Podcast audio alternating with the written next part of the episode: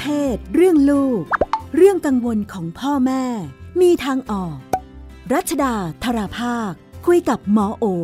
แพทย์หญิงจิราพรอรุณากูล กุมารแพทย์เวชศาสตร์วัยรุ่น โรงพยาบาลรามาธิบดี ในช่วงเรื่องเพศเรื่องลูกเราก็อยู่กับคุณหมอโอนะคะ สวัสดีค่ะ สวัสดีค่ะ สัปดาห์นี้อยู่ในบรรยากาศของเรื่องโรงเรียนครู นักเรียน เมื่อกี้ช่วงต้นรายการเราก็คุยกันไปเรื่องนี้ด้วยเหมือนกันค่ะก็เอ่อแต่ก็เชื่อมโยงอาย้อนกลับไปที่เราคุยกันนะคะ ว่าก่อนหน้านี้ปัญหาเรื่องเพศก็เป็นประเด็นด้วยเหมือนกันค่ะในพื้นที่โรงเรียนค่ะอืมทำยังไงดีภัยเกิดขึ้นกับลูกของเราในโรงเรียน อืมก็หลักๆ เนี่ยก็คือสอนให้เด็กเข้าใจเรื่องสิทธิในเนื้อตัวร่างกายของตัวเอง นะคะค่ะโดยเฉพาะกับเด็กเล็กๆเนี่ยบางทีเขาก็ยังไม่มีความเข้าใจตรงนั้นเนาะร่างกายเขาเกิดมาแม่ก็เอานมใส่ปาก คอยเปลี่ยนผ้าอ้อมให้ แต่งตัวให้มันเขาก็จะไม่เข้าใจว่าเออเนื้อตัวของเขาจริง ๆ เนี่ยเขามีสิทธิในการดูแลมันในการปฏิเสธ สิ่งที่ไม่ใช่ไม่ชอบนะคะ ตอนนั้นตอนนั้นยังต้องพึ่งพาอยู่ใช่อะแต่ว่าปล่อยเขาอุ้มไปก่อนใช่แต่ว่าพอโตขึ้นมาเนี่ย เราก็อยากให้เด็กเข้าใจในเรื่องนี้ว่าเราทุกค่ะคนเนี่ย มามีสิทธิในเนื้อตัวของร่างกายของตัวเอง ไม่ว่าจะเป็นเรื่องการแต่งตัว ไม่ว่าจะเป็นเรื่องของการที่ใครอยากจะเข้ามาหอมเรา แต่ถ้าเราไม่เต็มใจเราจะบอกได้ว่าไม่หนูไม่อยากให้หอม สิ่งเหล่านี้จริง ๆ เราควรจะสอนเด็กตั้งแต่เล็กมันไม่ได้เกิดอัตโนมัติเนาะๆใช่มีเด็กบางคนเขาไม่ชอบนะใช่เขาจะปัดเออเออ แต่ว่าบางทีผู้ใหญ่อะก็จะบอกว่าทำไมเออก็จะเออก็จะใช้อำนาจในความค่ะทีความรู้สึกว่าวิน่าเอ็นดูเข้าไปกระโดดเอฟัดออต่ยากอใช่บางคนนี่ไม่ได้เป็นญาติไม่ได้เป็นอะไรเลยนะ ก็เข้ามาแล้วก็แบบมาหอมอะไรอย่างเงี้ย ซึ่งจริง ๆ สิ่งพวกเนี้ยมันต้องระวังเหมือนกัน เพราะว่าค่ะในวัฒนธรรมเราเราจะรู้สึกว่าแบบเหมือนเด็กเป็นของเล่นของทุกคน จะแหย่เมื่อไหร่ก็ได้ จะเข้ามาจับมืออะไรอย่างเงี้ยนี่เนาะฉันนึกบาถึงทีเลี้ยงแมวเหมือนกันเออมันพวกแบบว่าสัมัตนลี้งเที่ยวอะพอลงไปฟัดแมวแล้วก็จะโดนแมวข่วนอะไรเงี้ยเออแมวแต่ก็ว่าไม่ชอบนะ สิ่งเหล่านี้ค่ะ เราต้องคุยกับเด็ก ๆ เพราะค่ะว่าถ้าเขาไม่เข้าใจประเด็นตรงเนี้ยเขาก็จะไม่รู้หรอกว่าวันหนึ่งที่ครูมาจับหน้าอกเขาอ่ามาจับก้นเขามันไม่คทำวรได้ทำไม่ได้เออเพราะฉะนั้นเราต้องบอกเลยว่าเนื้อตัวร่างกายของเราเนี่ย เรามีหน้าที่ดูแล ใครที่เราไม่อยากให้เขาเข้ามาทำอะไรเนาะโดยเฉพาะในส่วนที่แบบอ่ามันเป็นส่วนที่มีความสำคัญอะไรเงี้ยนะเป็นไม่ใช่ไม่มีความสำคัญเป็นแบบพื้นที่ส่วนตัวเนี่ย ก็ต้องมีความระมัดระวัง ก็สอนเด็กๆ แล้วก็บอกเขาว่า ถ้าเกิดมีใครมาทำอะไรเหล่านี้เขาควรจะทำยังไงได้บ้างนะคะอาจจะบอกหาคนช่วยเนาะบอกพ่อแม่นะคะเขามีสิทธิ์ที่จะพูดว่าไม่ปฏิเสธณตอนนั้นสิ่งเหล่าถ้านี้ถ้าก็สอนนั่งกันในบ้านเนี่ยใครบ้างที่ต้องแบบระวัง เพราะว่าคนในบ้านก็แบบเหมือนกับอย่างที่บอกเนาะอืมเด็กก็ยังได้อยู่ในรับการบ้านดูแลช่วยเหลืออยู่ใช่ใช่เขาสามารถปฏิเสธตั้งแต่คนในรอบข้างแบบนี้เลยไหม จริง ๆ ก็ก็ได้นะคะ เพราะว่าค่ะในบ้านเนี่ยบางจบ้านริงๆเราก็เห็นมัไม่ได้ข่าวอะนะอ่าบางบ้านมันก็เกิดในบ้านนี่แหละมัไม่ได้มีค่พ่อแม่ค่ะบางบ้านเนี่ยก็มีแบบตา มียาย มีอะไรคือมันก็มีคนหลากหลาย เพราะฉะนั้นเอ่อโดยส่วนตัวเนี่ยก็จะทำให้ลูกเข้าใจว่าเรื่องที่เป็นเรื่องส่วนตัวของลูกเนี่ย ก็เฉพาะคนใกล้ชิดอืมพ่อแม่เอาจริงที่บ้านเนี่ยก็จะเป็นพ่อแม่เป็นหลักนะคะ แล้วก็ก็เราก็พยายามทำให้เขาช่วยเหลือตัวเองให้ได้เร็วที่สุด ให้เพราะเขาไม่งั้สานมารถเขาก็ยังจะถูกแบบว่าจับถูกล้างก้นต่อไปถูกอย่างนี้ใช่ไหมเขาก็ควรจะต้องแบบแอบค่ะจัดการตัวเองได้เร็ว เขาจะรู้สึกว่าอ่าเนี่ยเป็นหน้าที่ของเขาที่จะดูแลเรื่องเนื้อตัวร่างกายของเขา แล้วก็คืออันเนี้ยคิดว่าเป็นเรื่องของความสะดวกใจจริง ๆ เนาะบางบ้านที่เรารู้สึกว่าพ่อเราไว้ใจได้แน่ๆเนี่ยเราคงไม่ต้องแบบพูดว่าแบบให้เด็กระวังพ่อหรืออะไรแต่ว่า เราก็เจอหลายครอบครัวจริง ๆ ที่แม่เองก็มีความรู้สึกเซนส์กับพ่อหรือพ่อเลี้ยงหรืออะไรที่มันไม่ค่อยดีเนี่ย เราก็ควรจะทำให้เด็กรู้ว่าอันเนี้ยก็ต้องระวังเหมือนกัน ไม่ว่าใครอย่าอย่าอย่าคิดว่าเป็นพ่อไม่เป็นไรก็ต้องบอกเขาว่าถ้ามันมาทำหรือจับทำให้หนูรู้สึกอึดอัดอประเด็นคือความรู้สึกอึดอัดเนาะถ้าแค่เข้ามาช่วยอาบน้ำมันอาจจะไม่ได้รู้สึกอึดอัด เพราะว่าเพราะว่าเขาก็อาจะรู้สึกว่าเออก็มาช่วยเขาอาบน้ำตามปกติ แต่ถ้ามันเกิดทำรู้สึกทำให้หนูรู้สึกแปลกๆไม่ชอบอึดอัดเนี่ยอันเนี้ยไม่ว่าใครก็ตามควรจะต้องบอก เด็กในช่วงวัยต่างๆ กันเนี่ยเราสื่อสารได้แบบเดียวกันไหมคะเรื่องนี้ เช่นไม่ได้ถูกสอนมาตั้งแต่เด็กเนาะจริง ๆ ควรจะสื่อสารได้เหมือนกันคือค่ะคือเล็กในวัสุยดใดก็ตามอ่าเพียงแต่ว่าพอโตขึ้นรายละเอียดมันจะเยอะขึ้น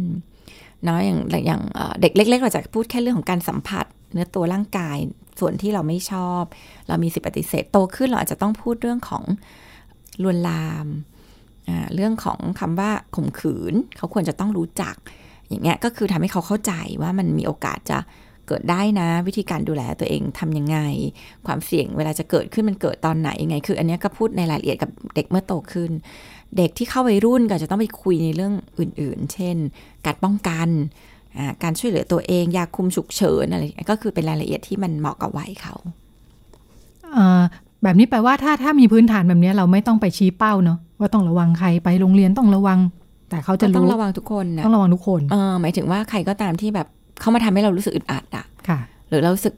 ไม่สบายใจอะไรอันเนี้ยคือเขาควรจะรู้ว่ามันเกิดได้กับคนทุกคนค่ะ เวลาอยู่ในที่ที่จะเรียกว่าอะไรนะ มันเหมือนเหมือนมีอำนาจมีความนับถือเชื่อถือกันอยู่เนาะความรู้สึกว่าถูกละเมิดหรือเปล่ามันมักจะก้ากึ่งค่ะ เช่น อยู่โรงเรียนอย่างเงี้ยเออครูก็เป็นผู้ใหญ่ที่เด็ก ๆ ก็นับถือหรือว่าญาติผู้ใหญ่อะไรเงี้ยนะคะ แบบเนี้ยทำยังไงเด็กถึงจะเขาจะลังเลไหมว่าแบบเอ๊ะมันใช่หรือไม่ใช่เขาคงไม่มีเจตนาหรอกเขาเป็นผู้ใหญ่เขาเป็นอย่างนี้ก็สอนลูกค่ะว่าความนับถือจริง ๆ กับเรื่องของการระมัดระวังตัวเราเองเนี่ยมันก็เป็นคนละเรื่องกันเนาะ คือเวลาเรานับถือใครเราก็อาจจะนับถือในเรื่องบางอย่าง เช่น นับถือความเป็นครูที่เขาอบรมสั่งสอนเรานะคะเดียวกันเนี่ยก็ต้องทำให้ลูกเข้าใจว่าคนทุกคนเนี่ยก็เป็นมนุษย์ มนุษย์เนี่ยก็มีความผิดพลาด มีอารมณ์มนุษย์ทุกคนก็อาจจะมีความไม่ได้ทำสิ่งที่ถูกต้องเสมอ เพราะฉะนั้นสิ่งนี้มันควรจะเป็นเรื่องที่ลูกเข้าใจแบบแยกกันนะคะว่าเออบางอย่างเนี่ย เราก็เคารพเขาหรอกนะ แต่เราก็รู้ว่าเขาอาจจะทำสิ่งที่ไม่ถูกต้อง ซึ่งเรื่องเหล่านี้ความไม่ถูกต้องตรงนี้จริง ๆ มันถูกควรถูกได้รับการแก้ไข มันไม่ควรทำให้เขาก็สามารถละเมิดร่างกายของใครๆได้ต่อไป หรือทำใช้อำนาจตัวเองเนี่ยมาละเมิดสิทธิของคนอื่น ก็คิดว่าสอนลูกแยกกันแม่เองก็เหมือนกัน พ่อแม่เองเนี่ย เราเองก็เป็นคนที่เราก็อยากให้ลูกมีความเคารพเราเลสเปกเราเนาะ แต่ว่าเราเองก็เป็นมนุษย์ธรรมดาที่เราก็อาจจะทำอะไรผิดพลาด เพราะฉะนั้นถ้าหนูแม่ทำอะไรแล้วที่หนูไม่ชอบเนี่ย หนูก็สามารถบอกได้ถึงแม้ว่าเราจะเคารพกัน แต่ก็บอกด้วยความเคารพกัน อยากช่วยทำให้เราอยู่ด้วยกันแบบที่เรามีความสุขมากขึ้นเพราะฉะนั้นแล้วพ่อแม่ต้องทำแบบนั้นด้วยนะคะ เช่น คือบางทีมันไม่ต้องเป็นเรื่องเนื้อตัวร่างกายในส่วนที่เป็นพื้นที่ส่วนตัวนะ บางทีแค่เราฟัดลูกแบบ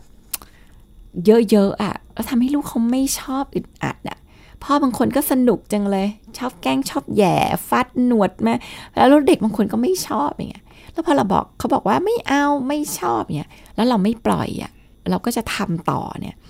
สิ่งเหล่านี้จริงๆแบบสอนลูกบางอย่าง ว่าเอ้ยเขาไม่มีสิทธิในการที่ปฏิเสธอะ่ะ เมื่อผู้ใหญ่อยากทำอะไรเนี่ยเขาก็ต้องยอมอะ่ะเพราะว่าเขาเป็นเด็ก ซึ่งสิ่งนั้นเราก็ถึงบอกว่ามันก็เลยต้องสอนตั้งแต่ในบ้าน แล้วก็ หลักการสอนจริงๆ ไม่ใช่แค่ผ่านคำพูดด้วยมันต้องผ่านการกระทำของตัวเรา ว่าเอ้เราเราทำให้ลูกรู้สึกจริงหรือเปล่าว่าเราเราเคารพสิทธิของเขา เราเคารพความต้องการของเขา เราเคารพความไม่ต้องการของเขาด้วยเวลาถ้าถ้าถึงถึงเนื้อตัวร่างกายเนี่ยเออเด็กอาจจะเข้าใจได้ง่ายเนาะทำยังไงเด็กถึงจะปลอดภัยจากการเมื่อกี้ที่เราคุยกันก็แบบมันมีเรื่องการหลอกล่อการ ขู่บางอย่างมีผลประโยชน์บางอย่างเนาะพออยู่ในโรงเรียนมันก็มีผลประโยชน์เรื่องเกรดเรื่องอะไรต่ออะไร แค่ไหนเขาควรจะแบบสามารถระวังตัวได้เอ๊ะ ได้ก่อนที่จะมาถึงตัว สอนได้ไหมสอนได้สอนได้คือคือบางทีพวกนี้มันสอนผ่านการประสบการณ์แหละ เด็กบางทีเขาก็จะมีประสบการณ์ อย่างล่าสุดเนี่ย มีเด็กที่มาบ่นบอกว่าครูที่โรงเรียนพูดเลยบอกว่าถ้าดื้อเนี่ยเดี๋ยวจะโดนแบบเดี๋ยวจะทำจัดการแบบที่ครูจุ๋มอะไรเงี้ยก็คือเหมือนใช้ข่าวเนี่ยเข้ามาขู่เด็ก ว่าไม่งั้นจะโดนอย่างเด็กในโรงเรียนครูจุ๋มนะอะไรอย่างเงี้ย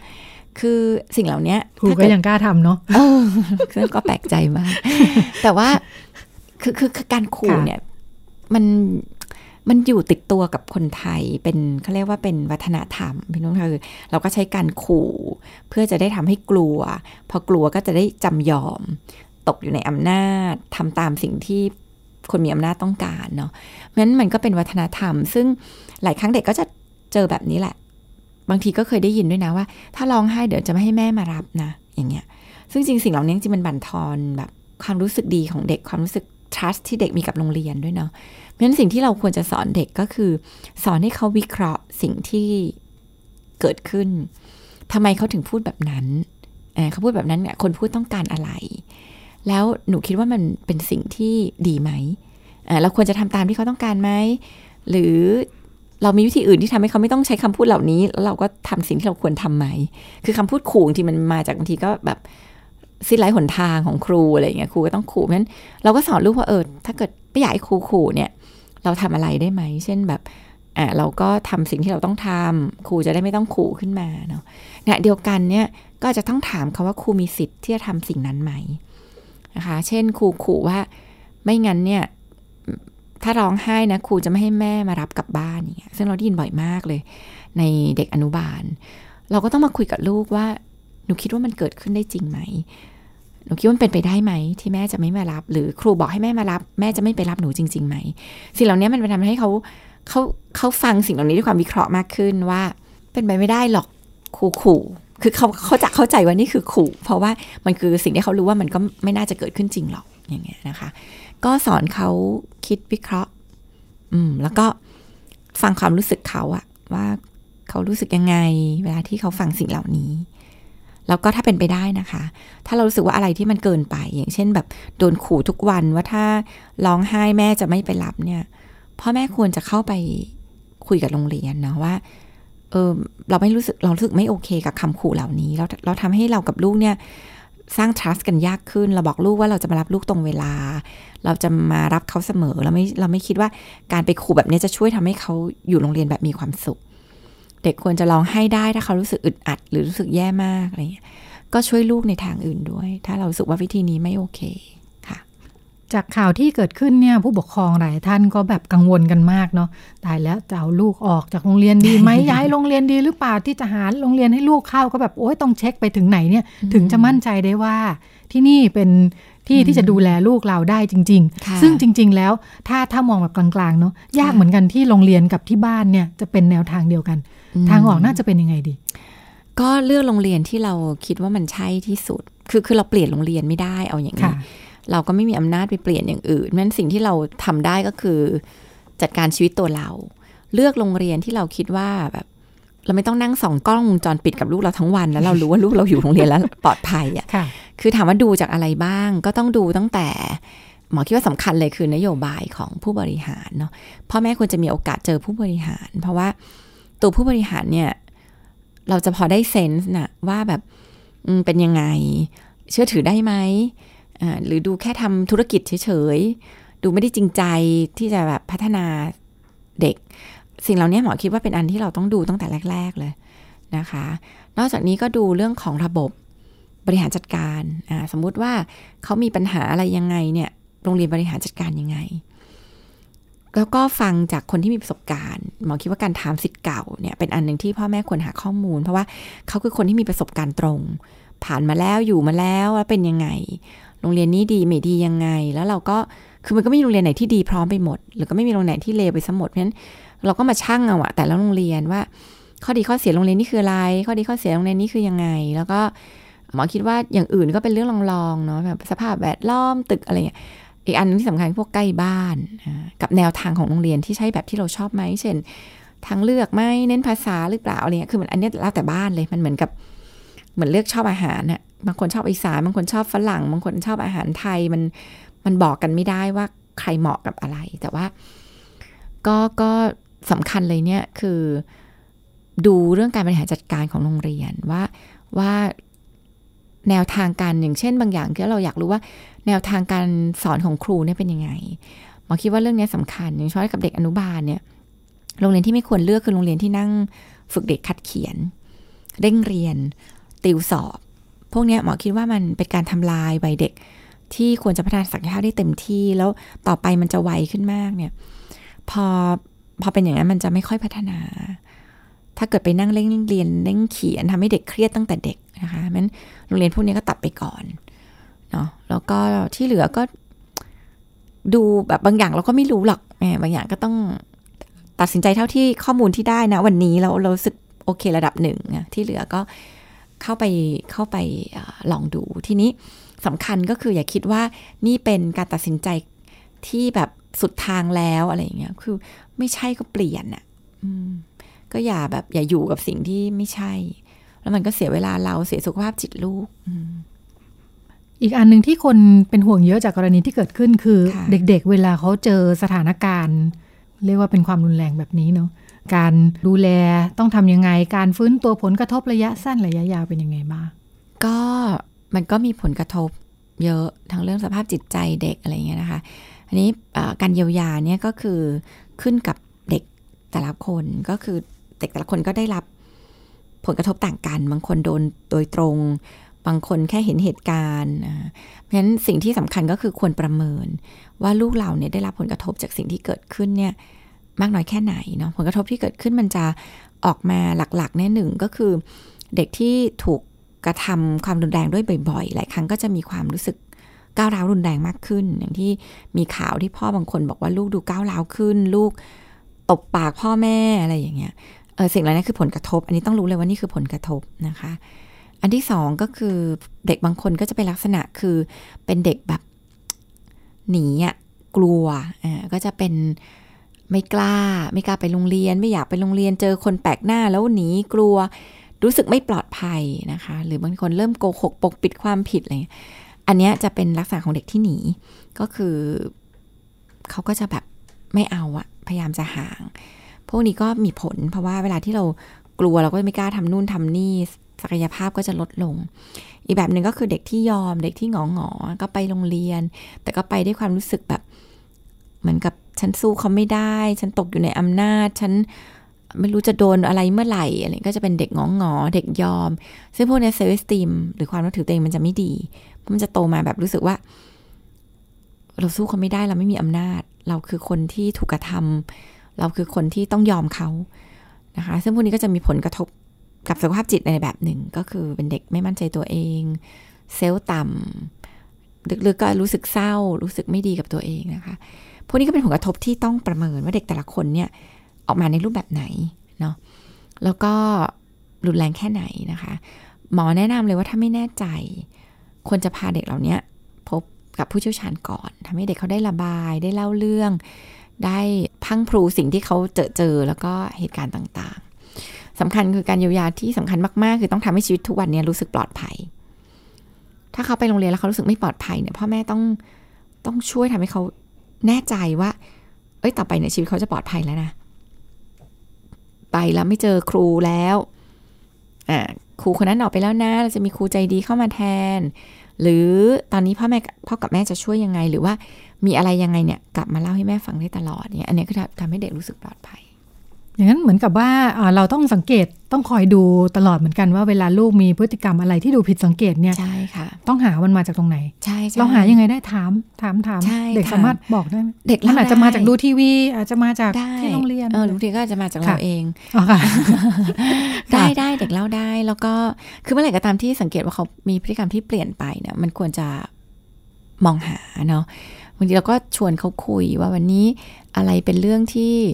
หนูทำให้หนูมีความสุขมากที่สุดเลยที่โรงเรียน อะไรทำให้รู้สึกแย่ที่สุดเลยเงี้ยมันจะเริ่มเห็นอะไรบางอย่างที่แบบเขาเริ่มเล่าสำคัญเนี่ยคือ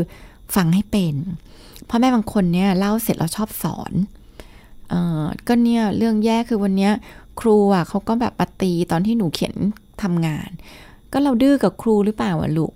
ช่วยช่วยสมทับเข้าไปเออถูก บางทีก็กลายเป็นแบบก็ถ้าเราดื้อครูเขาก็จะตีสิเพราะเขาอยากให้เราได้ดี หรือแบบ ก็หนูซนหรือเปล่าอะไรอย่างเงี้ยค่ะ คือบางสิ่งเหล่านี้มันทำให้เด็กก็หยุดเล่าเรื่องที่เราควรจะได้ยินเพราะกลายเป็นแบบแม่สอนแล้วเขาจบละแม่ก็เข้าใจว่าจบละหนูก็อย่าดื้อสิคุยได้ไม่ตี แต่เราไม่ทันได้ฟังเลยว่าเกิดอะไรขึ้นนั้นจริงการฟังที่สำคัญมีคุณภาพเนี่ยมันทำให้เราได้ได้ได้เห็นมุมมองของเด็ก ๆนะคะ เราก็จะได้ฟังเขาว่าเกิดอะไรขึ้นบ้างลูก แล้วมันเกิดอะไรขึ้นทำอะไรอยู่ตอนนั้นโดยที่ไม่ต้องตัดตัดสินว่าหนูดื้อหรือเปล่า ก็หนู เขียนไม่สวยครูเขาก็อยากให้หนูเขียนสวยคือ ฟังเลยว่าเกิดอะไรขึ้นเราจะได้เห็นภาพว่าเหตุการณ์นี้มันควรเกิดขึ้นหรือเปล่านะคะมันมันเกินไปหรือเปล่าอันนี้เราก็จะได้เริ่มเห็นว่าเกิดอะไรขึ้นกับเขาที่โรงเรียนค่ะ ก็เป็นเรื่องราวที่นำมาฝากกันนะคะ วันนี้หมดเวลาแล้วค่ะดิฉันกับคุณหมอโอลาคุณผู้ฟังไปก่อนสวัสดีค่ะ